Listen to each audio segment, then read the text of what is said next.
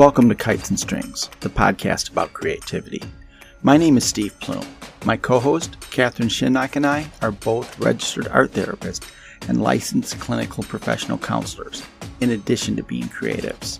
In this podcast, we explore creativity, paying particular attention to the tension so many people experience when trying to live a creative life. We liken it to that which is present between a colorful, artful kite and its stable, grounded string. Along the way, we interview fabulous guests who have found their own success living their creative lives. Our guest today is film director Graham Watt. He's the director of the Scottish television series Weegies, which is now featured on Amazon Prime. This very funny TV series is relatable to everybody, especially creatives who are trying to break out of the routine to live a life of consequence and meaning. We learn about the role of the director, and we learn about Graham's journey toward filmmaking as a full time vocation. Grab some popcorn and get set to listen to how Graham Watt grabs the string and flies his kite from the director's chair, holding a clapboard. Action.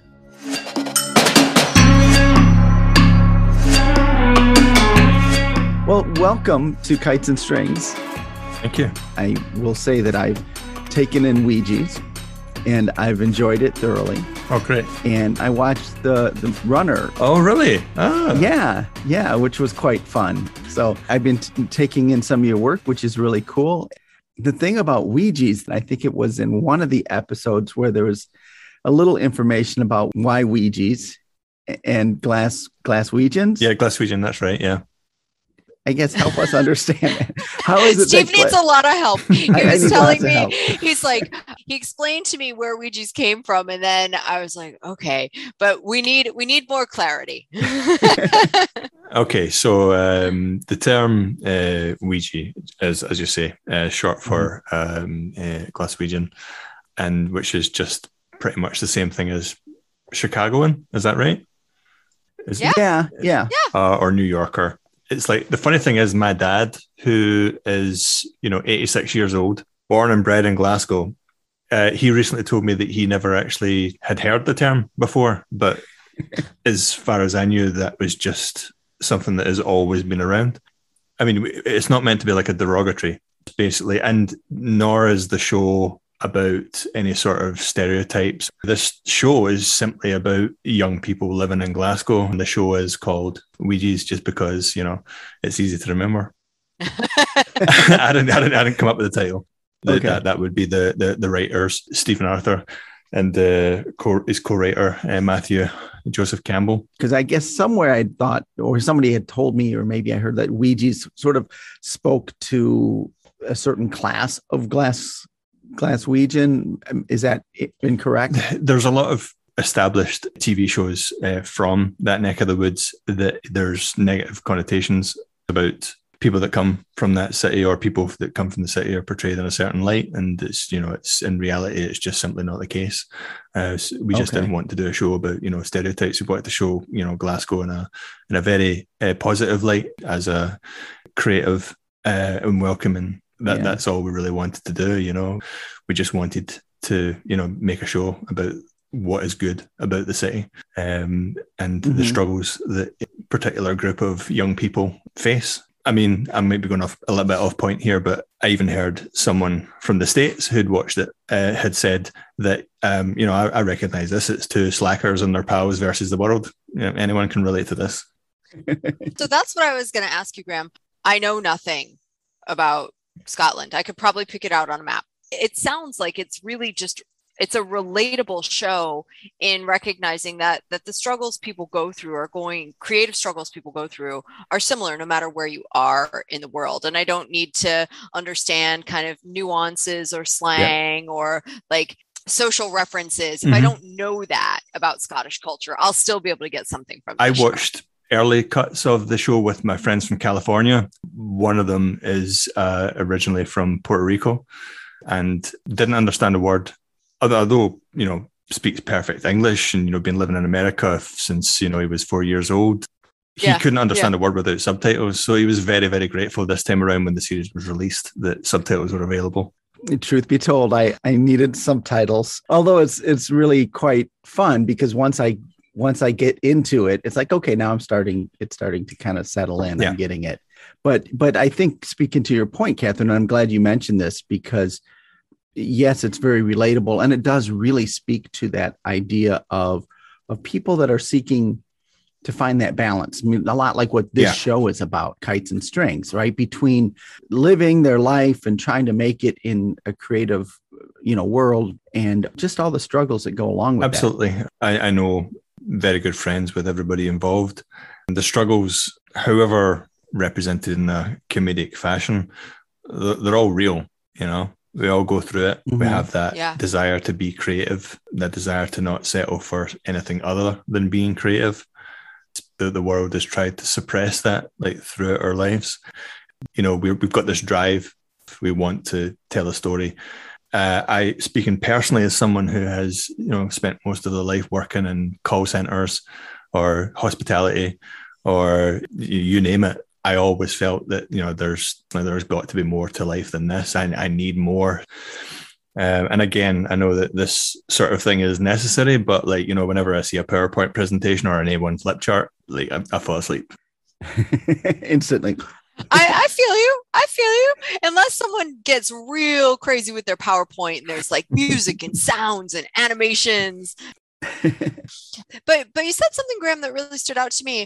It, it sounds like what you're saying is like a, a creative person, person who has this drive. You feel like that's something that's just kind of hardwired in you, more so than like cultivated or influenced. Like you just that's how you that's how you came out came out of your mom. I, I I think I've always been aware of it, but I was always kind of told that it was kind of an issue, you know, overactive imagination, not concentrating on Mm. schoolwork, just drifting, wanting to be somewhere else. My strongest memories from school are seeing anything that was in the classroom that was material that wasn't, you know, like considered learning material. Like, for instance, there was comic books. Like they would be like adventure comics with like long stories Yeah. Okay. they would have some issues of those things in, in the classroom and I, I remember very strongly that because it's just like i didn't have that at home or i couldn't get it i didn't know where to get it that sort of thing anything that was in the classroom that was not about math or I mean, English was okay. I, I really got to enjoy English simply because of the fact that you know I, we got to like write stories, we got to be creative. Like our version of elementary school, primary school, uh, which covers the years elementary to you know middle school, in classrooms where you're doing you're not got one particular subject per hour. Like you get that when you go into high school like you know every hour is dedicated or every period of the day hour of the day is dedicated to a certain subject be it math or english or science or geography or whatever. But you know in primary school like it's like everything um all of the course of the day. It's not like split up. You're, you're basically learning about everything. So i think you know not having a set period of time uh, it, it seems it seems a bit more directionless. Uh, and I think that actually was better in primary school than I was in high school because it's like in high school you're forced to pay attention to one particular subject for a period of time. So there'd be like whole hours of the day where I would just completely check out. Right, right. It sounds like you're someone who really functions much, much better when there are very few boundaries or very, very loose boundaries. And you can, there's more of an exploratory relationship with development and learning and education. And that the more rigid things get, the more like structured with this is the hour, this is the PowerPoint, this is the flip chart, this is the, the spreadsheet, that pushes you Yeah. away from what it is. Yeah, very much so.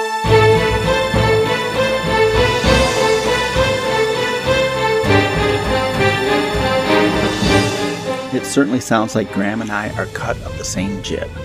I don't even want to think about how many hours I've lost daydreaming while in high school.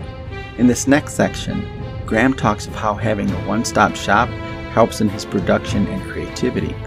We're also going to learn about how Graham cured the often incurable malady known as procrastination. Hint, he rearranged, focused, found his balance, and then did some juggling.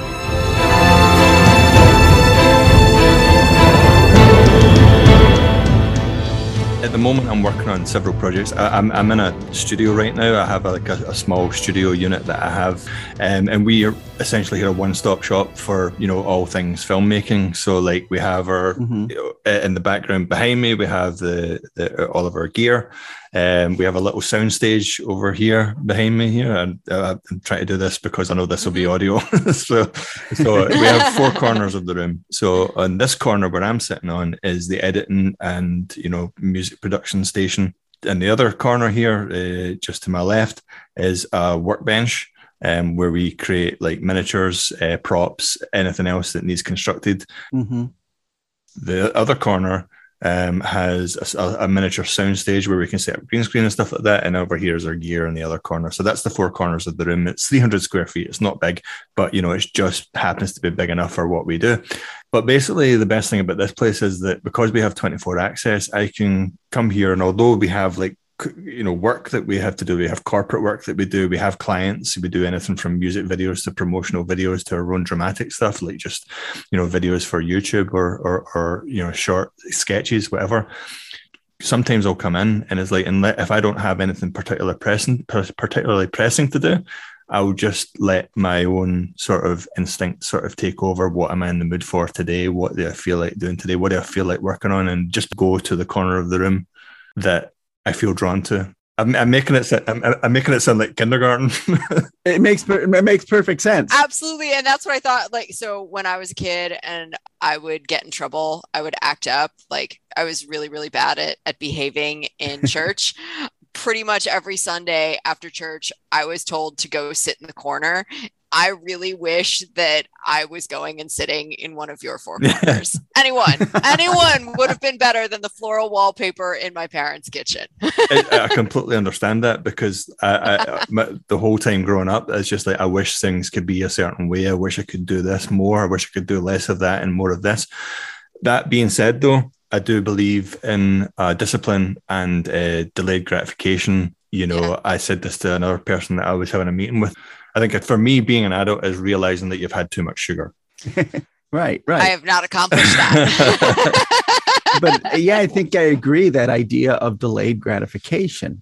We begin learning that the second they cut the umbilical cord. It's like, what? I have to wait to be fed? Yep. You know, and then it's, oh, dang. and then from there on, it's just like, okay, I have to wait in early school, primary school. You get your grades right away. You have little one hour projects and whatever, and they give you your smiley face or your 100%. And then you do longer projects that get spread out, and then you get your grade later. And then, you know, let's face it, we get into a job and you have to wait to get your pay. Mm-hmm. It's all that delayed gratification. That's yeah, you have to, to you have to wait to go you have to wait to go home. Right. dang steve. I kind of want to just be a fetus again because whatever i want i get it instantly. Right you just sit Life there as a fetus is great. waiting around and goo and, and getting fed automatically. So but going going back to like these four corners I, am because I, I noticed when I when I watched the the short film Runner, I mean you you were involved in all elements of it certainly the directing and the writing and creating of the props i just see you now moving through each corner of your your space in order to create that film yeah obviously it was filmed outdoors but well, I actually didn't have that place uh, back then. I I, oh, okay. I, I, lived in another city, and I was still working full time uh, okay. uh, at a water, water company. Um, okay. And it was an admin job. Um, I was quite happy with that job because I spent most of my, my years in call centers and, um, you know, doing shift work. And then just to be able to sit behind a desk and not have to deal with, you know, that the, the beep going off in the ear constantly, like taking about 100 calls uh-huh. a day, different environment, more relaxed environment. You've got time to talk to the people around you. As jobs go, it's not so bad anytime I got a day off, I would I would just dive into something creative. I would say I've been given mm-hmm. the gift of time. It's like what would it be like if I had time like this all the time? So I eventually went to compressed hours where I was only working three days a week. The reason why I went compressed hours was to, you know, spend more time building towards my goal of becoming, you know, a filmmaker. First time in my life, I have more time away from a job in a week than I'm actually at it. Yeah. But once I was given the gift at that time, procrastination set in and I wouldn't get really intense with it until the Tuesday. I would go back into work on the Wednesday because I worked Wednesday, Thursday, Friday. I would have the Monday and Tuesday off. Um, and mm-hmm. I would mm-hmm. just, you know, watch movies or do whatever I wanted over the weekend and whatnot. But I knew that that wasn't sustainable. So eventually, that was taken out of my hands this earlier this year. I was um, made redundant from um, their job because of you know the pandemic. Turns out that our company wasn't immune to the effects of, it, and they, they offered us a chance to apply for another job within the company, but I just didn't want to put myself through that again. I saw an opportunity here to make a jump, you know, with the redundancy money. I was able to like sort of set myself up to give myself some breathing space for for three, four months to where actually things started to happen here. Now that I'm doing this every day, I can't imagine a time where I was ever asked to do something else, where I was ever responsible for anything else because time in here just evaporates. Well, and so do you have the procrastination problem now? Because it sounds like when you were split, yeah. right? You're working your like yeah. string job and your kite job. You needed that limit of like Tuesdays is when you would do it. But now that you're seven days a week, where's the procrastination? The procrastination comes from like, you know, I can maybe do it later. But the thing is, you realize very, very quickly that you need your weekends, you need your downtime. Um, I found recently that the adrenaline comes from being in from uh, being involved in so many different projects and such a variety of work as well. Because like it's like one day we're doing an animation, the other day we're doing you know miniature work, another day we're doing you know promotional stuff for clients, another day we're filming a gig, and then having a meeting with this person. I've got a proposal for that thing, and you know a, a, like a concept meeting for this, and then you know just all the other responsibilities I have. I have two parents at home who are elderly, so I'm sort of you know helping out there. Um, that whole balance there's no real time structure to it. I don't have like a working week. So last night was obviously Sunday. So I'm here till like, you know, half past 10 at night. And then last week I was working on an animation. I, uh, I was in Saturday until half past one in the morning. I do tend to procrastinate with some of the stuff that I've got, like I'm committed to do, like, you know, some of the work that I'm doing. And I'm using dare I say, the excuse that, you know, if I'm not in the mood, I'm not going to be able to do it to the best of my ability. That's where the procrastination comes in. Like I'll put something off that I have to do because I have that freedom. And that's when I need to rein myself in. Sometimes you have to actually force yourself to get into that mindset yeah. of I have to do that. And to be honest with you, it actually quite works. Mm. Yeah. I think that there's something to that. I mean, being scheduled and having a, a tight time frame or waiting to that last minute. I mean, we may call everything up to that last minute procrastination, but I think in that last minute, there's an adrenaline rush, right? When you're yeah. trying to get things done in the 11th hour. And I think that that's almost like a drug. Yeah. We want that, that whether we call it the zone, whether we call it an adrenaline oh. rush or whatever, and we do our best work in those moments. Well, there's a zone, there's also flow. Yeah. That's a thrill. Yeah that actually what you said reminded me of something I'm listening to. I'm actually listening to the unauthorized uh, oral history of Star Trek. yes. so, so, I'm on I'm on Star the, the, the, chapter that deals with Star Trek Two, The Wrath of Khan, with a, a, a finer movie within Trekdom mm-hmm. there isn't. Nicholas Meyer uh, was uh, the director of that movie. Also wrote it, but he was uncredited on it. They actually like because there was such a rush to get it done. It was like twelve um, days or something like that to get the script finished. Wow. All the other drafts of the script had, you know, they weren't working. So they brought Nicholas Meyer in, and in spite of being a like a second time director, relatively inexperienced in the industry. One thing he did have in his locker was he was a fantastic writer. Then he whipped that script into shape uh, by all accounts within 12 days, but that wasn't time enough to get his Writers Guild of America work uh, contract in place. Oh, so wow. he went uncredited. Okay. Everyone knows he wrote it, but like he went uncredited it. But he spoke when he was talking about in that book, he spoke about, you know, there's a real adrenaline rush when you're getting, I think that sometimes when your back's against the wall and you've got that mm-hmm. adrenaline, like magic can happen. Okay, so maybe Graham hasn't cured procrastination, possibly because, like me, he chases the adrenaline dragon. In this next section, though, like the good therapist she is, Catherine will push Graham to look at positive motivations, personal connections, and she's going to use just a dash of measured self disclosure.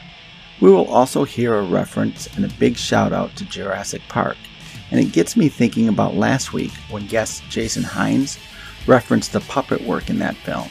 Hmm, sounds like it's time to cue that film up again.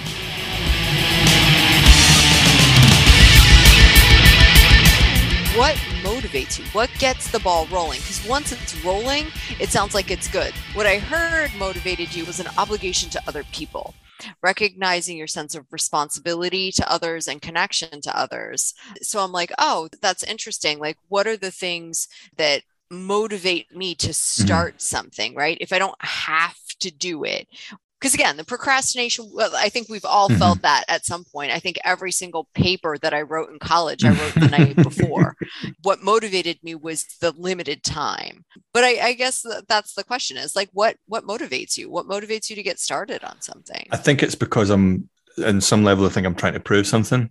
I'm not the sort of mm. person like I heard somebody say once that real creativity can't. I'm, I'm, i love saying it. Anyone that knows me and anyone that's listening to this that knows me says, "Oh, Graham says that all the time." But yes, real creativity can't exist in an environment where failure is not allowed so I'm constantly worried, not worried, but concerned that I might fail with it. I'm just trying to get better. I'm trying to replicate what I see on on the screen. You know, when I'm doing something, I'm trying my best to replicate what is there because I know if it doesn't convince me, then it's not going to convince others. It all comes down to, and I don't know if this answers your question or not, but the reason I wanted to be a, a filmmaker is I, I, want to give other people the feeling that I get when I sit in the theater, or we call it the cinema, obviously. Mm, yeah. When I have that moment, a lot of it is emotion. Like I'm a very emotional person, like, and that's a lot of what drives me. I, I, want to make people happy, not in the sense of pleasing everybody, but I want to make, I want to be positive. I want to, I want to spread positive vibes. I want to give people the feeling these films gave me. So the very first time I saw Jurassic Park, even though I had never heard that music before,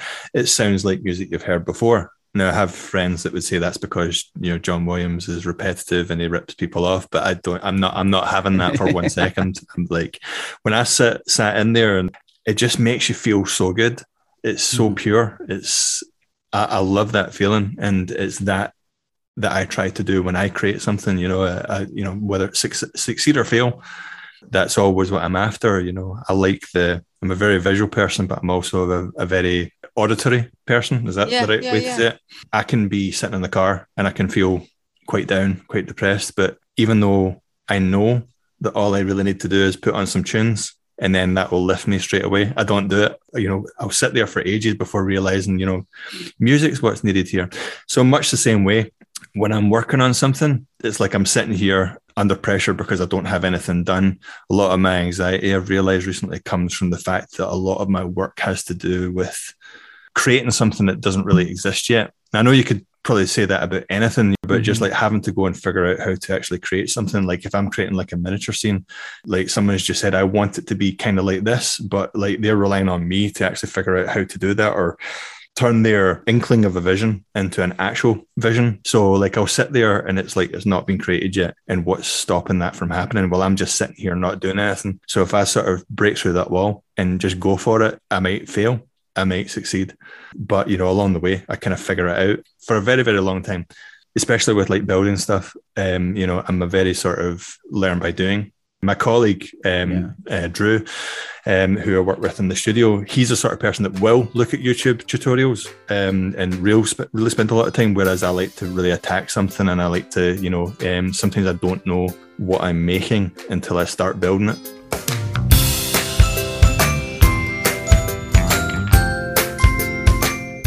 Interesting take on motivation, on how possibly the means for igniting that spark might be different from not only one person to the next, but possibly different for the same person from one situation to the next.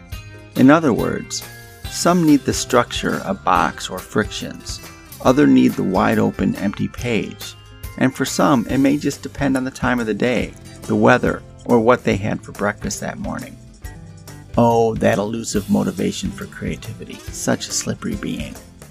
Next up, we jump into the role of director and trying to understand just what the director does.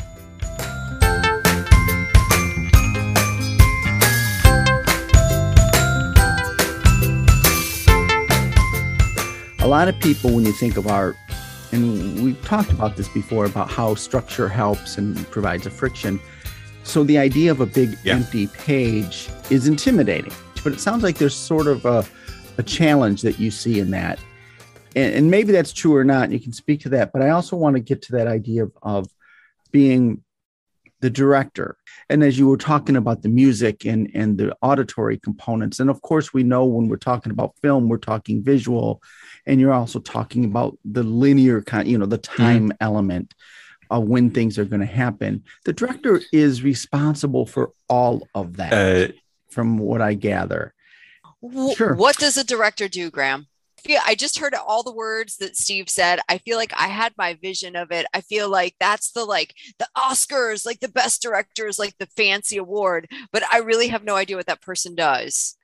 In a nutshell, uh, the director um, has to oversee, you know, the the the day to day on the set um, he's the person who calls action, the person who calls cut, the person who decides that it's you know time to move on. We've got it. It's, the, the director basically has to you know make what is on the page uh, go onto the screen uh, in a satisfactory way. Mainly, that involves working with the actors to get that performance out of them.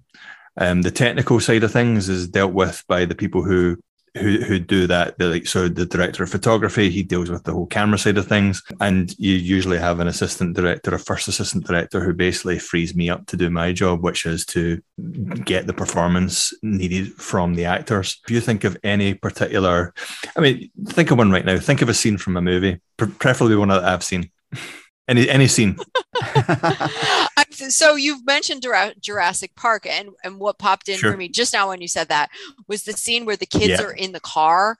The T Rex is out there, yep. and so they're like in the car, and the little blonde girl is like, Ugh. she's like, you can feel the yeah, terror. That's a classic example. Spielberg is fantastic with children, and I think he himself said that it's because he's very childlike. So to take it back a little bit further, if you look at ET and the way he got that performance out of you know Thomas, yeah. I think his name was uh, Elliot. Elliot. Yeah. but um, he yeah. would spend a lot of time with those kids. The shot ET chronologically, actually, to make it simpler for the kids to understand, so they actually could see the progression of the story. Interesting. So that scene that you're talking about in Jurassic Park, he would more than likely have given her some kind of motivation for that. Another example, sorry to go away from that particular scene. I've, I've, I've sorry, I've led you into that scene and I'm taking you to a bunch yeah, of others. Okay. So Close Encounters of the Third Kind, you know, the scene where the, the, the little boy comes into the, the room and uh, there's, you know, there's, there's all sorts of noises and lights going on inside the house. You can't see it because you only see the little boy who's in his house. He's gotten up out of bed. He walks into the kitchen. It's that classic shot where he opens up the door and you mm-hmm. see all the lights in the background right before that, uh, there's a bit where he walks into shot and he's looking at, at, both sides of the room. You can't see what's what he's looking at because it's off camera. Uh, you just see his reactions to it, and he's like afraid, and then he looks at uh, uh, to the other side, and then he's happy. And the way they did that is they had one of the crew dress up in a gorilla costume, when he saw the gorilla, he's like, oh, like that. And then he went to the other side of the room, and then uh, and there was something else there. But when he came back, because he wanted them to be afraid at this side of the room first, so he's looking to this side of the room and he's afraid.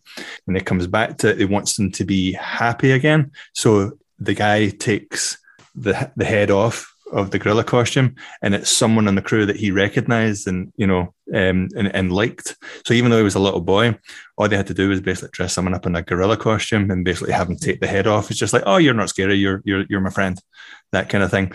So it sounds like what you're saying is that the director kind of manipulates the actors to get them to be to be the most they yeah. can be in their character and there's other people yeah. that are involved with deciding or do they decide or i don't know who decides if there's going to be an explosion here or what size of explosion?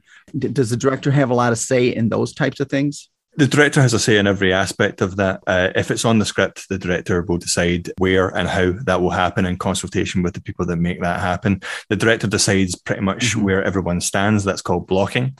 Uh, and this will be in collaboration with the actors as well. And the actors will have their own thoughts on this. But at the end of the day, the director is, you know, depending on your directing style, um, I tend to sort of be quite, you know, a bit of give and take. I'll put my foot down if I think something needs to go a certain way. If you look at a script, there's not a lot of information there apart from dialogue. It will set the tone. It will tell you what type of t- day it is.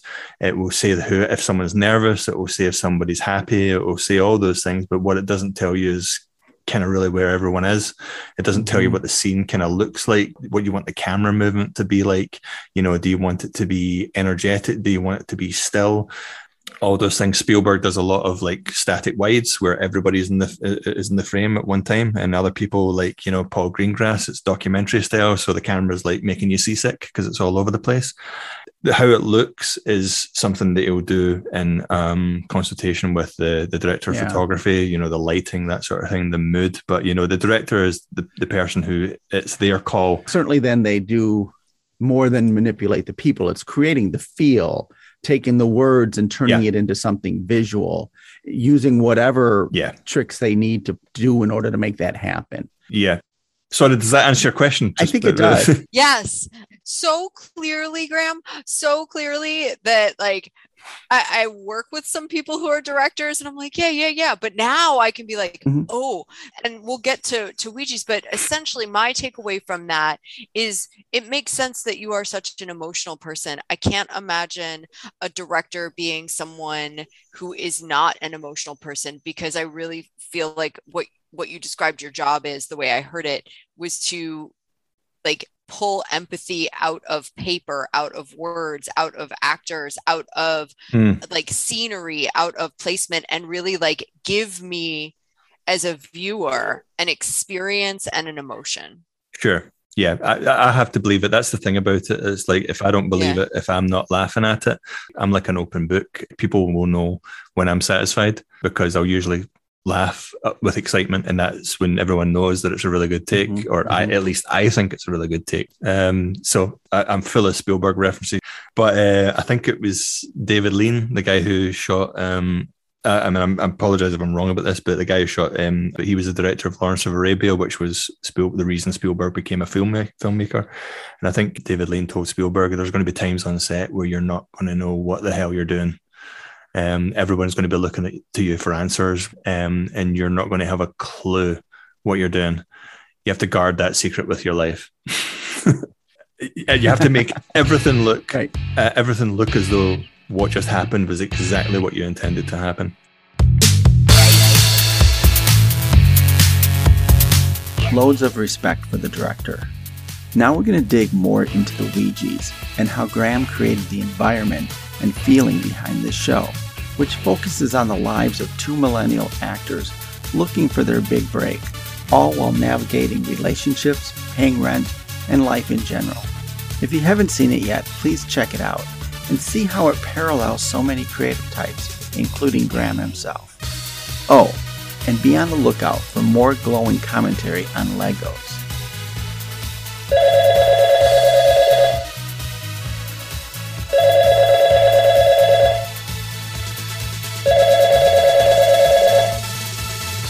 Hello, Lego? Kites and Strings here. Everything up to this point has been on the house, but just think of what we can do if you stepped it up and became a sponsor of Kites and Strings. Call me.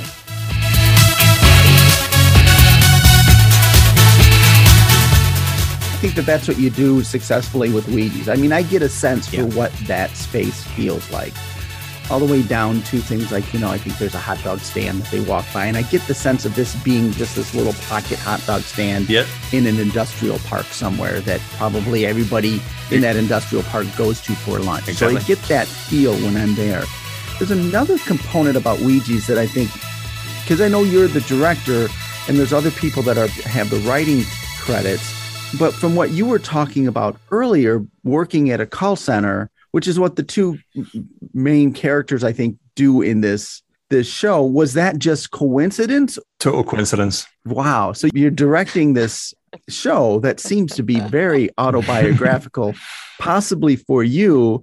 And I'm going to guess also for the actors. Yeah, no, I've kind of blocked all memory of uh, those scenes out because of you know a little bit of PTSD with um, having worked in, in in in call centers. No, in, in all seriousness, like that was you know again written um, independently of me. I don't even think that I needed to give any notes on how to you know be a convincing call center worker because it doesn't even matter if you haven't worked in a call center everyone can relate to working in that type of environment. They can at least relate to the fact that they don't want to work in that type Mhm. of environment. If so no that was you know little, little or no involvement from me. They they, ju- they they had it down. Not to say that what you, by any means, what you like in Weegie is, is simple, but I'm going to guess that a lot of people working in that setting because it just taps into their reality, Mhm, mhm. right? I mean, it's something that they they all know kind of almost firsthand.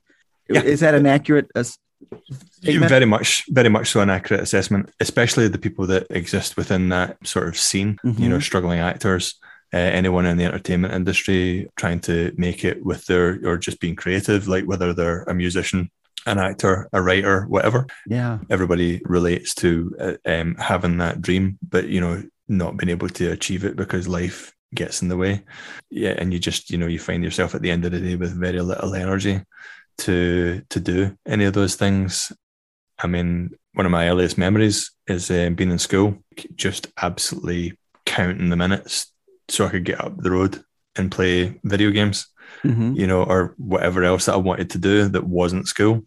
That led to a lot of anticipation. So basically, when I did get out of work, I'm like, right, okay, I'm going to have to make this count. So because I I desperately want to do it, so I had that energy. But a lot of people, like, because of the situation that they find themselves in, there's a monologue in the series that kind of touched on that. It's the bit about they work their shite jobs, you know, for, for- basically for sh- for shite money in order to afford shite that they don't Yeah. need.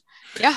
Um, I think everybody can relate to that. You know, you're so jaded from work that when you get out, you've got no energy. But um, I, I kind of fought against that and I made sure that, you know, like a lot of us did, you know, like, I mean, we all live or lived very tiring lives and with a lot of responsibilities.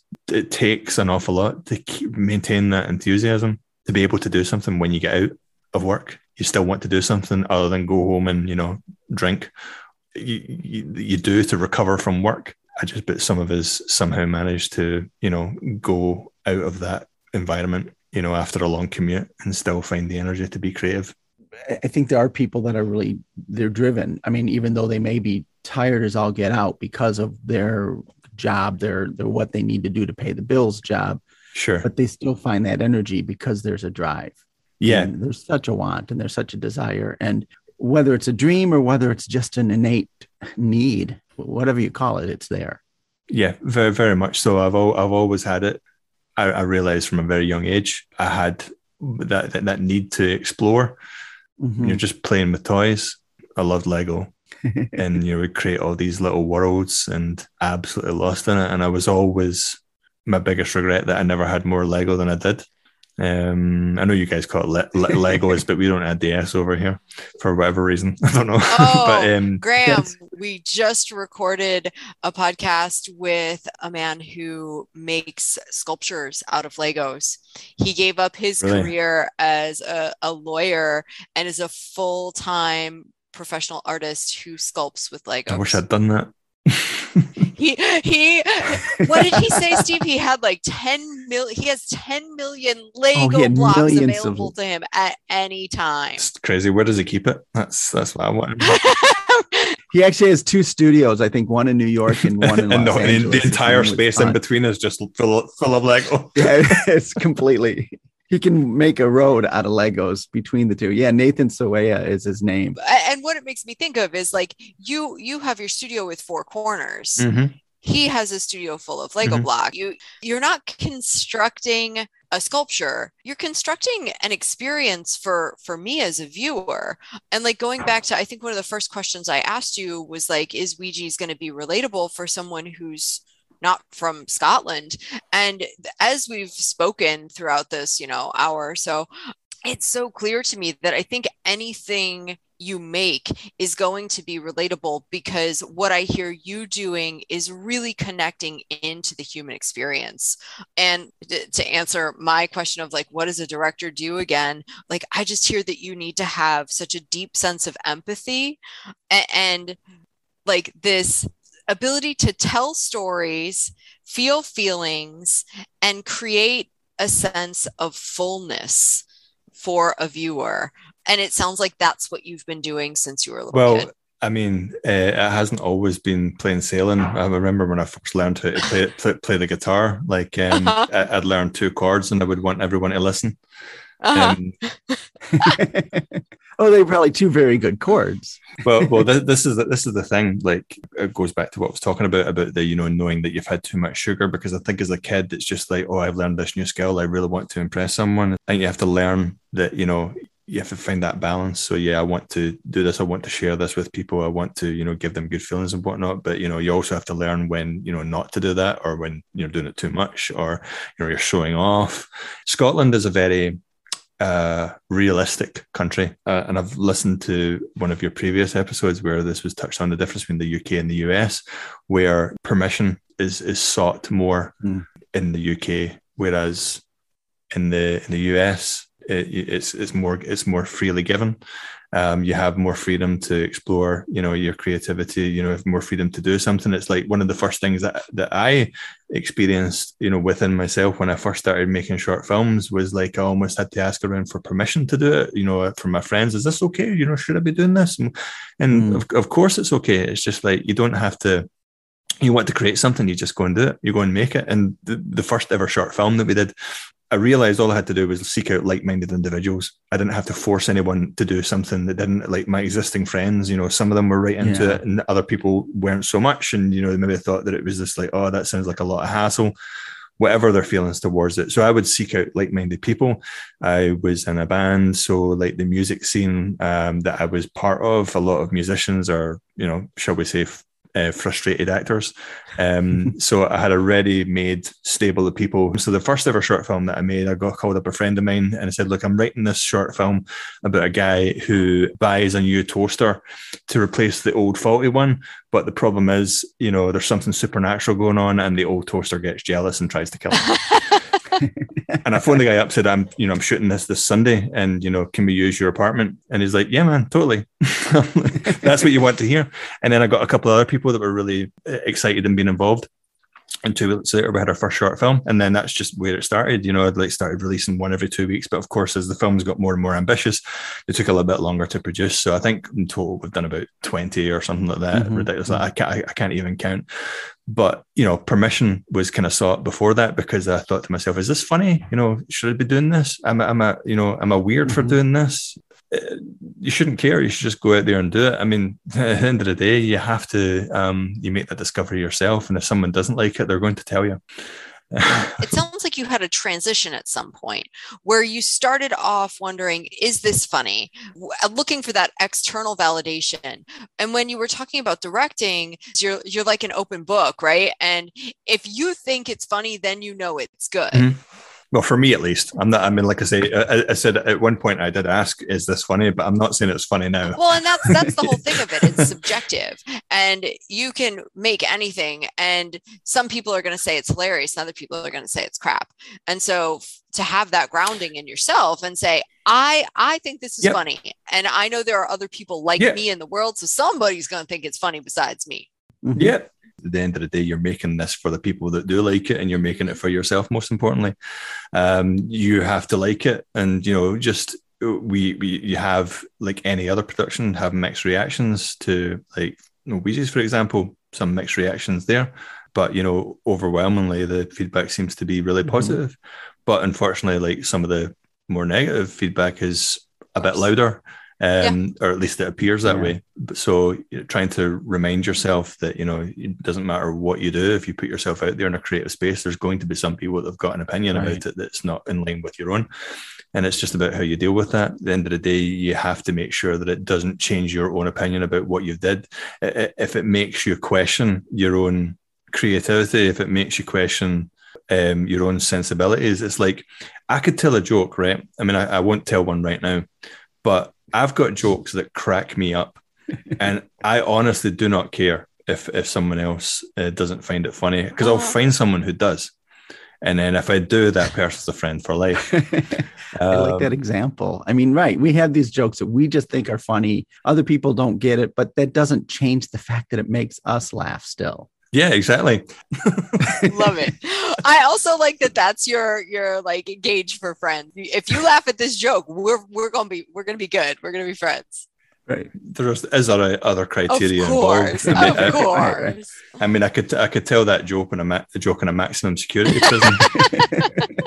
I might meet, meet some people with a similar sense of humor, but I wouldn't exactly want to have them around my house. You're not going to hang with them. I'm not going to hang totally with them, no. Fair.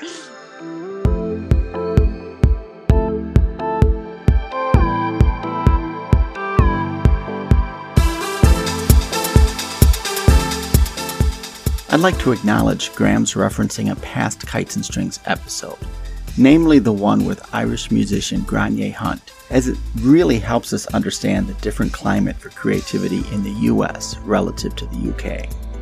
I also love the idea that our kitchen appliances can be emotionally fragile, while Graham expresses a comfort regarding his own sense of humor.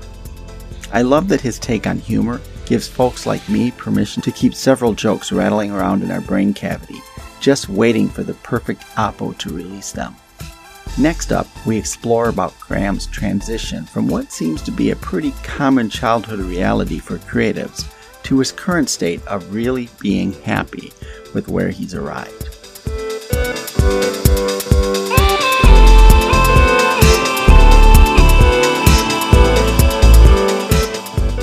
I'm very blessed to have quite a lot of friends. The only reason I say that with openness and confidence is because like I didn't have any friends at all in school. I don't know why that was, but like it's either they weren't enough people that were like me around me, or maybe if they were, they were too scared to pop their head out. I think that's quite common in school. I've run into people that I thought that I knew from my youth that were not nice people, or I assumed that they were not nice people just because they hung with a particular, you know, crowd or whatever. But then you meet them later mm-hmm. on, and it's like they're a completely different person, you know. And they're like, "Oh, yeah. they, they, come to us, oh, how you doing?" It's like, "What have you been doing with your life?" You know, all that stuff. And it's like, didn't you used to hate me?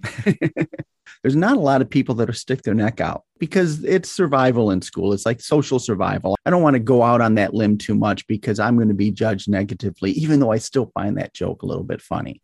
It took, it took me a lot of years. I mean, I'm I'm I'm, I'm in my early forties now, but um, I only feel like I've really sort of developed into the person that I'm sort of meant to be, if you like, over the last ten years. Um, my twenties was kind of like nothing like I thought it was going to be. A lot of people get things figured out really quickly, or just at least that's the way it appears to me. Um, to find out your your sort of path in life and who you truly are, um, to be comfortable in your own skin. I'm not saying I'm completely comfortable in my own skin, but like I'm certainly mm-hmm. feel like the, the biggest thing for me is like when I wake up in the morning and I realize that I still want to do all this stuff. When I feel like there's nothing that I'm missing out on, I feel like I'm, there's nothing else I'd rather be doing. Um, I think the biggest thing, again, here's another cliche for you. I think it's um, another part of being an adult is learning the difference between the journey and the destination. Yeah. Yeah. So it must be great to have kind of arrived at that place where you can, you know, look at what you're doing and say, yeah, this is a this is a great fit. I'm glad I'm doing it. Yeah. And it has to be very validating, I'm gonna guess, when a show such as Weegie gets picked up by Amazon Prime and well, everything that you said was true. Uh, however, you just still feel like there's something else, you know, and you just you, you keep striving for something that's like you know never settle. Like you always feel like there's just something that little bit more. But that comes from always thinking that going back to that bit where you have to prove yourself, or you feel you have to prove yourself. Um, you know, every every short film that I release, every video that I do, every new skill that I learn, I'm saying, well, this is good, but it, it could also be better yeah. because you're only as good as your last yeah. product. Yeah. So what's next? Uh, are there more Weegies? Are there other short we films? We have a short parody uh, video coming out soon. It's a parody of The Ring and basically it's a guy that calls up his satellite provider because the, the, the the girl from the ring is coming out of his TV. Yes. Again, you know, for what we lack in technical expertise, or you know, if we hit the if we miss the mark, you know, we've, we've got that moxie. The fact that we dared to try. Mm-hmm. Um, working on a few uh, corporate projects. I have an idea for. Um, I don't know how much I want to say about it now, but I have an idea for a first feature film, but it's ridiculously, ridiculously Oh, it's so ambitious. Um, but again, it's one of these things where if we can find the right tone. I don't know what how much detail to go into here, but like basically, I'll, I'll, I'll break it down. So it's an alternative history 60s. Well, my alternative history is what if the Scots had been the Scottish nation had been a legitimate contender um, with the United States in the race for the moon. in Scotland, uh, we have a history of um, uh, glorious failures, especially with our sporting teams. It's, it's basically that experience because for years, people, Scot- Scottish football fans, have followed their country around the world, you know, with little or no mm-hmm. hope of success, essentially just going for the party. I love it. Lots of hope and acceptance of failure. But what I'm curious about is how, how can we watch your short films? Okay. Well, on YouTube, like my old YouTube channel is eight, eight acre films. Disclaimer, like they are mm. varying quality, but you know, hopefully the after talking to me, you'll you'll you'll sort of get that the the spirit in which they were intended. Um, for instance, mm-hmm. there's one on there that's like it's a two episode um, uh, cop drama. Um, and I can't even believe it. I feel silly even saying this because it's like this is a sort of thing where like any sane person would have thought to themselves, "Why are you doing that?" But me and my friends, we have this ethos. See, when you think to yourself, "What am I doing?" That is the moment you know you're in exactly the place that you're meant to be because it means that you're pushing boundaries. It means that you're outside your comfort zone. We have a two episode um, short yes. film in there that is entirely in German. None of us speak German. Don't ask me why we came up with that idea. So we actually got like a German translator, who a professional translator to translate our script into German, and we pretended to be German people in this short film. Everyone's like, "Why is it in German?" I'm like, "I couldn't tell you." That's amazing. That's pretty funny. I love it. All of our films are about, you know, trying to do something that we've seen there, trying to create something, trying to be ambitious, sometimes succeeding, sometimes failing. Mm-hmm. But yeah, there's because I've been so busy on Weegies over these past few years, there's not really much um, sort of new content that I could sort of steer anybody potentially listening towards. But I mean, what mm-hmm. the heck, you know, go and watch the old stuff. certainly would love to have them go take a look at that stuff and hopefully they're going to get a look at Weegies which i think is a really fun series. Graham it has been such a such a joy talking to you and learning about being a director and turning words yeah, into vision and and stuff that we can all consume and enjoy. Thank you so can't much. believe that's been the, the time it's been so far. It is it's actually flown in. I, I feel like I passed out after the first minute. It's gone by in a blur.